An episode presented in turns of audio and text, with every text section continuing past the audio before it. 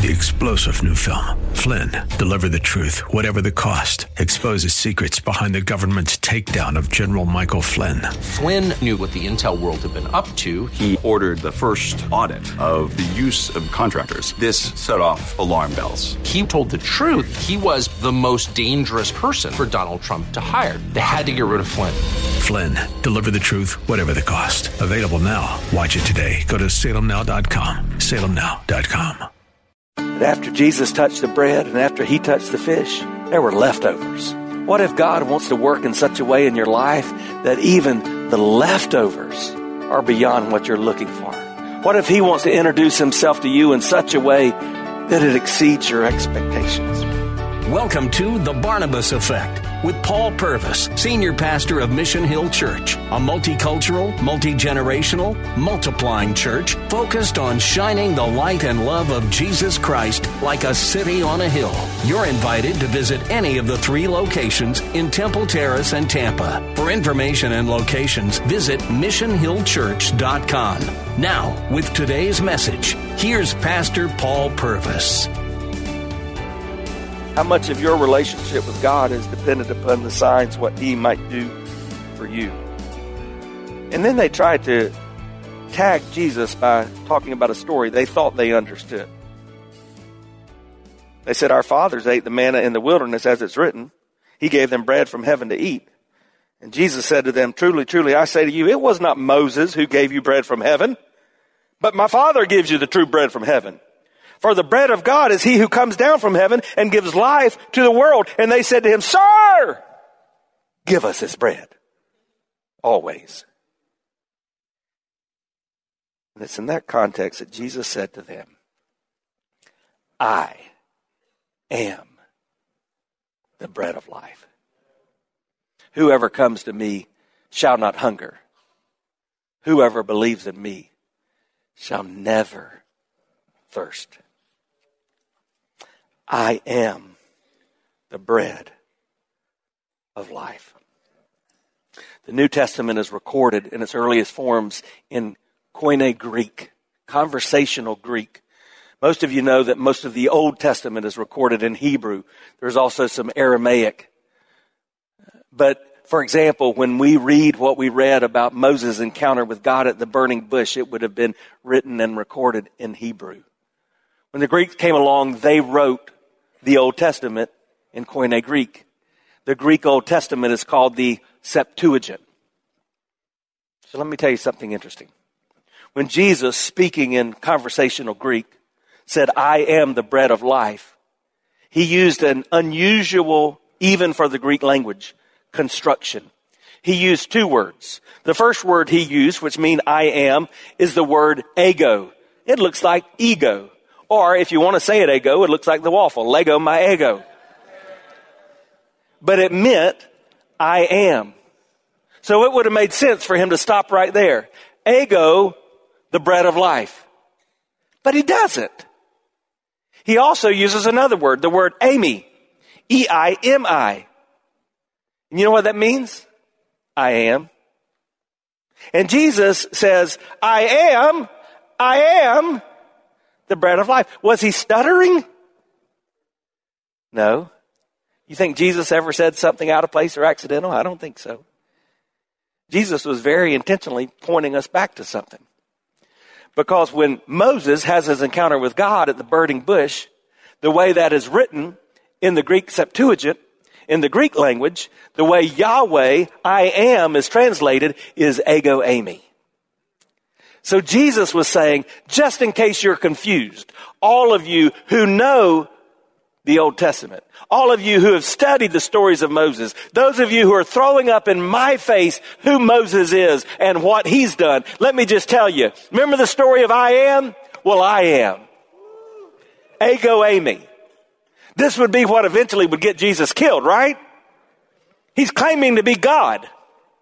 Whenever you meet some people, and I meet them all the time, who say Jesus didn't really claim to be God. This is just one example you can point them back to. Oh no, he said, I am the I am. Ego eimi. The same God who said I am in Exodus 3 and 14 and 15 is saying I am in the seven I am statements in the Gospel of John. Jesus was making a claim to be God and he was making the same point he made to Moses in the burning bush. When you understand who God is, it changes who you are. I am changes who I am.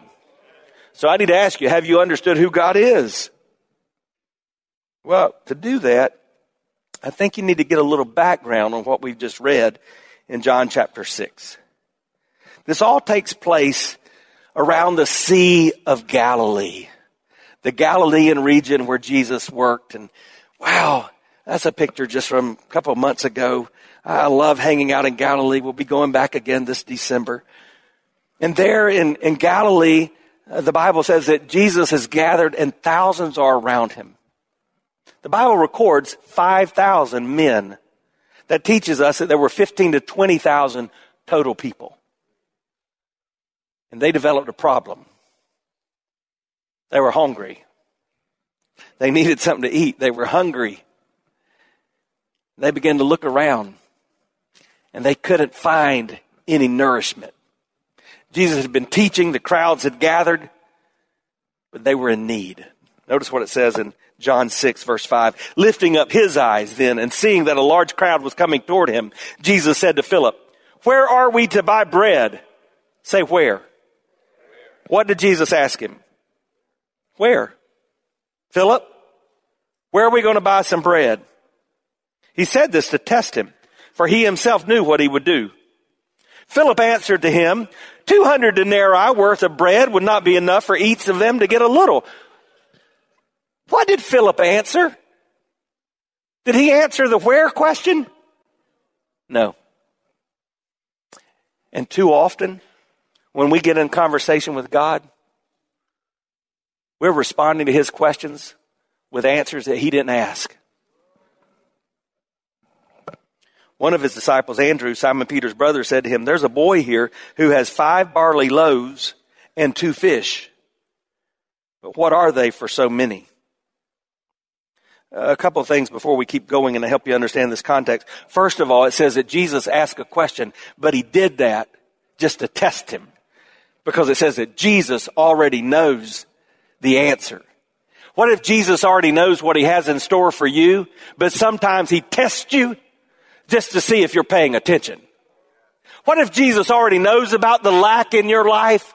He knows the need. He knows the hunger, but he's just testing you to see if you're really ready to get in on what he's doing. What if Jesus is at work all around you and he's moving in your midst? Waiting to demonstrate how he can provide for you, but he's testing you just to see if you'll respond.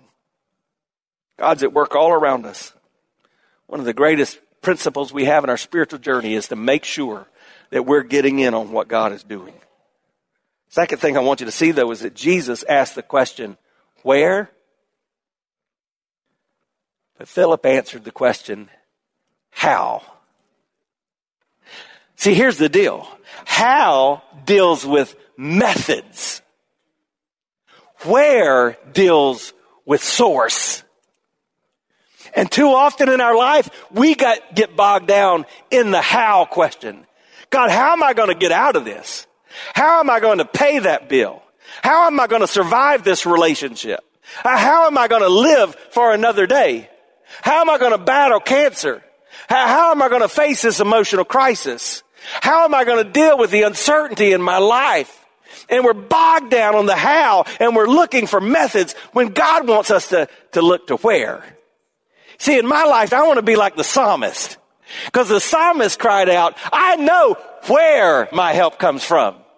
My help cometh from the Lord. When I'm in need, I know where it comes from. When I don't understand how to pay the bill, I know where it comes from. When I'm in the middle of a relationship challenge, I know where I can get some help. When I'm facing a battle with illness that I don't understand, I know where I need to call. It's the where. Jesus wants us to focus on the where, but too often we get stuck on the how. How changes, but where never does. Finally, I, I just want to remind you again, all this is just bonus. Jesus is preparing to exceed your expectations. Please understand that. His desires for you are always far greater than your desires are ever going to be for yourself. And I wonder how many of us are settling for our view of what good is. And we're missing out on God's great because we've, we've not understood that He always is seeking to work exceedingly and abundantly above and beyond what we've ever asked or dreamed or imagined. You know what would have happened if this would have been left up to the disciples? They would have taken those five loads and those two fish, and 12 men would have had a good lunch. Because they said, We found out what we're going to do. But after Jesus touched the bread and after he touched the fish, there were leftovers. What if God wants to work in such a way in your life that even the leftovers are beyond what you're looking for? What if He wants to introduce Himself to you in such a way that it exceeds your expectations? If you've just joined us, you're listening to The Barnabas Effect with Pastor Paul Purvis. Video of the message you're listening to is available when you click the Watch tab at missionhillchurch.com. Thanks for sharing time with us and for sharing your financial gifts by clicking the Give button at missionhillchurch.com. And now, with more of today's message, here's Pastor Paul Purvis. So, as a result of this, the crowds begin following Jesus. And he was playing hide and seek because they looked on the boat and they couldn't find him because he was walking on the water. And so they just took out for the other side of the sea. And I was there just a couple of months ago. This is the old port of Capernaum. You can go there today.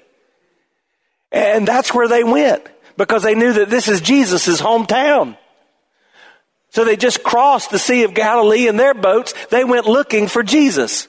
So where did they look for them? Where did people always look for Jesus? In the synagogue. Because he was there teaching. But good news, you can go there today. This is a newer synagogue built on the remains from the ancient synagogue that you can still see 2,000 years ago where Jesus taught on this day that we're describing. And so what did they say to Jesus? Jesus, show us another trick. Do something for us.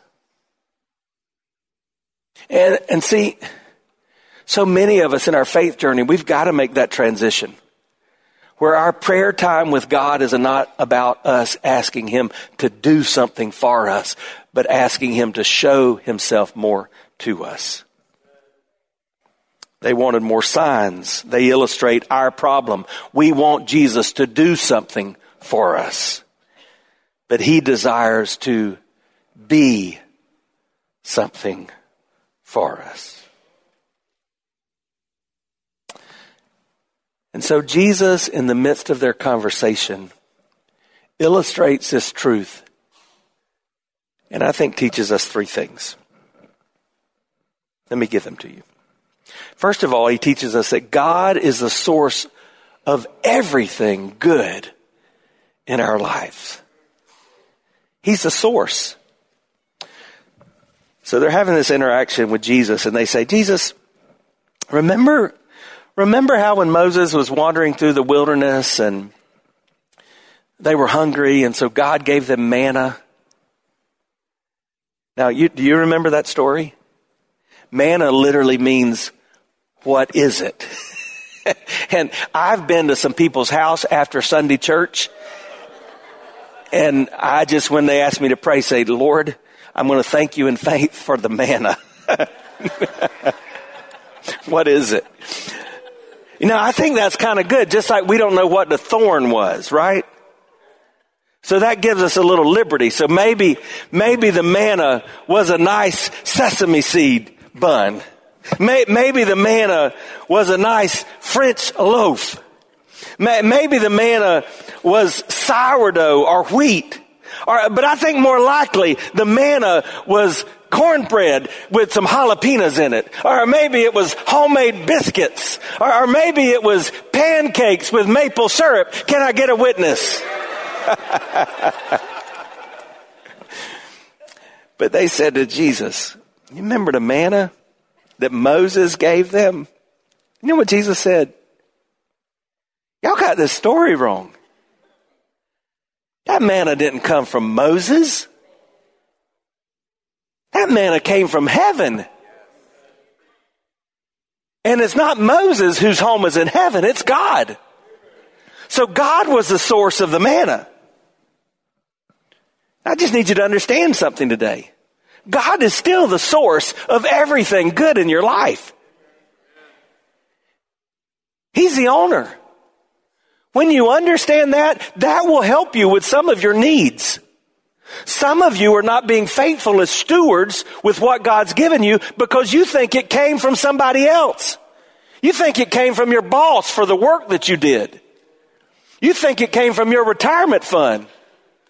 We need a moment of silence for our retirement funds after this week. you think you were the source. But this hasn't changed. God's still the source. He's still the owner. We're just managers. We're just stewards. Jesus was saying God is the source of everything good in your life, but there's a second truth. He's saying God is the only thing that can satisfy in your life. So remember what they did with the manna? They liked it. So some of them would take the manna to their tents because they wanted to make sure they had some manna for the next morning. But what would happen? It didn't last. It was spoiled. It was rotten. And Jesus is saying, here's where your analogy breaks down because I, I am the bread of life and it never spoils it always satisfies. I will always meet your needs.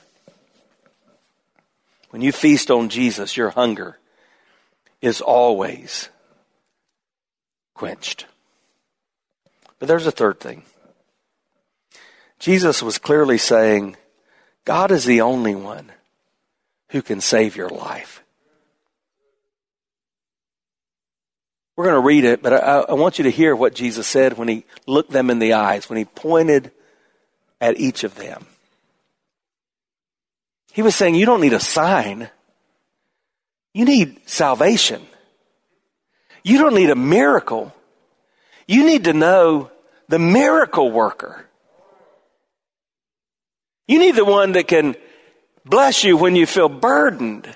You need the one that can help you when you feel hurt.